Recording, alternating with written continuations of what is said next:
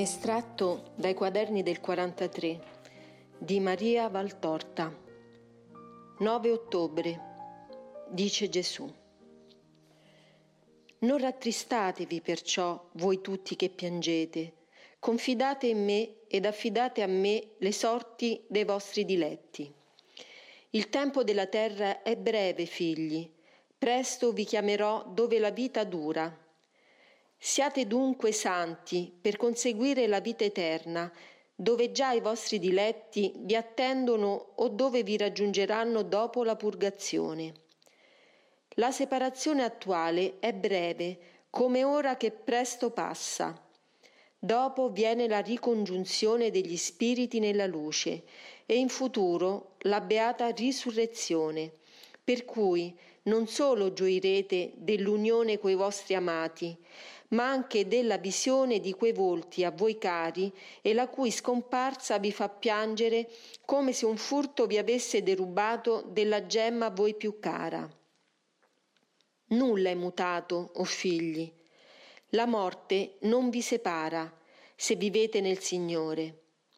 Colui che è andato oltre la vita terrena non è separato da voi, non lo può essere, poiché vive in me come voi vivete solo per portarvi un paragone umano. È salito dalle membra inferiori a parti più alte e nobili e vi ama perciò con più perfezione perché è ancor più unito a me e da me prende perfezione. Solo i dannati sono morti, solo essi, ma gli altri vivono. Vivono, Maria, capisci? Vivono. Non piangere, prega, presto verrò. L'operaio, come la sera cala, affretta il lavoro per terminare l'opera della sua giornata e andare poi contento a riposo dopo averne avuta degna mercede.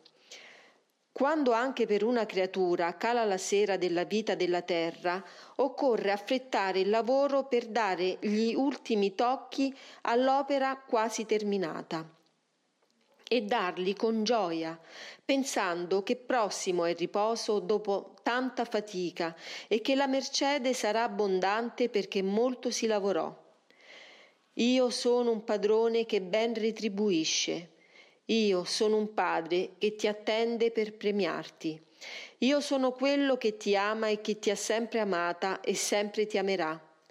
Non una delle tue lacrime mi è ignota e non una resterà senza premio sta sempre più in me e non temere. Non temere che io ti lasci sola, anche quando non parlo, sono con te.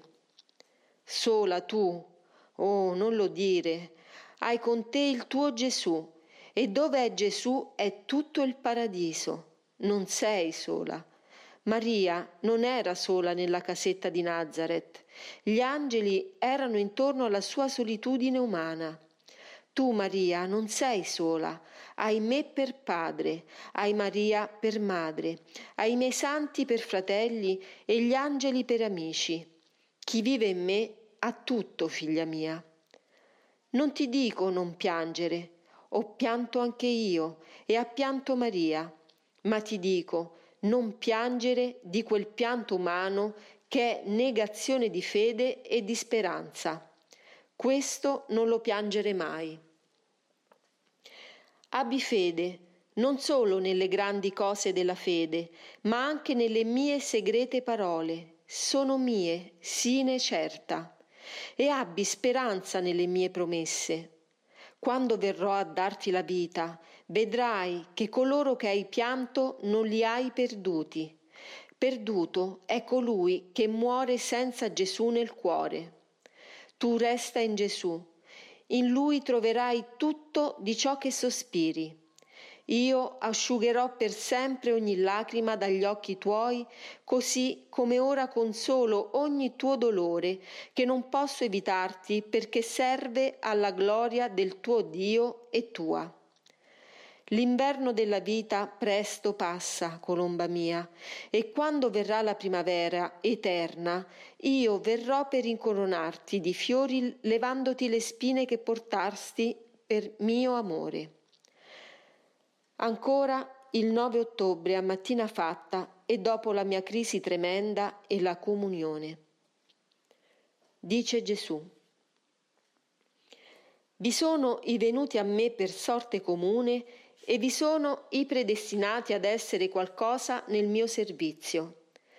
Fra i predestinati vi sono coloro che vissero da angeli fin dalla nascita e vi sono coloro che si fecero angeli per amore, dopo essere stati uomini. Ma sono ugualmente i predestinati ad essere stelle illuminanti la via ai fratelli che vanno e che hanno bisogno di tante luci per andare. Io sono luce, luce potentissima, e dovrei bastare a guidare i popoli sul cammino che porta al cielo. Ma gli uomini, i cui occhi troppo stanno curvi sul fango, non sopportano più la luce assoluta, non la possono più accogliere perché manca in essi lo spirituale esercizio della mente volta a Dio e la confidenza in Dio. I miseri uomini o sono da me separati o non mi guardano perché a me non pensano, oppure sono schiacciati dalla loro piccola mentalità, la quale fa vedere e pensare Dio alla stregua loro. Perciò non umilmente, ma soltanto vilmente dicono sono troppo diverso da come Dio vuole sia l'uomo e a Dio non posso alzare lo sguardo. Oh ciechi, ciechi e stolti, ma sono forse i sani che vanno dal medico? Ma sono forse i ricchi che vanno dal benefattore? No, sono i malati e i poveri che ricorrono a chi li può aiutare. E voi siete poveri e malati, ed io sono il Signore e il medico vostro. Inutilmente io dico, avete paura di me non avete paura di peccare e di sposarvi con Satana, ma avete paura di guardare me e accostarvi a me. E allora, perché voi non moriate fuori dalla mia via, vi do le stelle dalla luce mite, che altro non sono che emanazioni di me. Parte di me che viene a voi, in maniera che non vi induca a stolto terrore. Io, sole eterno, compenetro di me i miei predestinati, ed essi raggiano fra voi la mia luce e sprigionano correnti di attrazioni spirituali per attirarvi a me, che vi attendo sulle soglie dei cieli. Guai alla terra se venisse un giorno in cui l'occhio di Dio non potesse più scegliere fra i figli dell'uomo gli esseri predestinati ad essere i miei portatori di luce e di voce. Guai. Vorrebbe dire che fra i miliardi di uomini non vi è più un giusto e un generoso, poiché i predestinati sono fra i giusti che mai offesero giustizia e i generosi che hanno superato tutto, se stessi per primi, per servire me. Tu sei fra questi, piccola creatura che vivi d'amore. Sei fra questi. Dopo tanto tormento, hai capito che solo io potevo essere per te quello che l'anima tua voleva e sei venuta. Ma io ti avevo scelta prima che tu fossi per essere la voce della voce di Gesù Maestro. Ho atteso quest'ora, Maria, con cuore di padre e di sposo ti ho covata coi miei sguardi, attendendo paziente l'ora di dirti la mia volontà e la mia parola. Nulla m'era nascosto di quanto avresti fatto di men buono, ma anche nulla di quanto avresti osato dal momento in cui ti saresti gettata nella corrente dell'amore. Tardi, dirai, ti manifestasti, o oh Signore, tardi, Avrei voluto fosse molto prima, figlia, ma ho dovuto lavorarti come fa l'orafo con l'oro greggio. Io ti ho formata due volte, nel seno di tua madre per darti al mondo, ma poi nel seno mio per darti al cielo e farti portatrice della mia luce nel mondo. Sapevo quando saresti venuta e sapevo quando saresti stata adulta per servire. Dio non ha fretta, poiché Dio sa tutto della vita dei suoi figli. L'ora è venuta in cui tu non sei più una donna, ma sei solo un'anima del tuo Signore, uno strumento, come tu hai detto. E quando lo scrivevi, non sapevi che il mio amore ti avrebbe usata così dopo tanti anni di prova. Ora va, fa, parla secondo il mio desiderio. Non dico comando, dico desiderio, perché si comanda a un suddito e si chiede all'amico, e tu sei l'amica mia. E non avere paura di nulla e di nessuno. Non le forze della terra e non le forze dell'inferno potranno nuocerti, poiché tu sei con me quanto dici non è parola tua, è parola mia, che io metto sulle tue labbra, perché tu la ridica ai sordi della terra. Quanto fai è forza mia, che io ti do per il bene di chi muore nell'inedia dello Spirito. Non sei più la povera Maria, una debole donna, malata, sola, sconosciuta, soggetta ad insidie sei la mia discepola prediletta ed io ti giuro che anche se tutto il mondo si muovesse a farti guerra, non potrebbe levarti ciò che ti ho dato, perché io sono con te. Hai capito bene.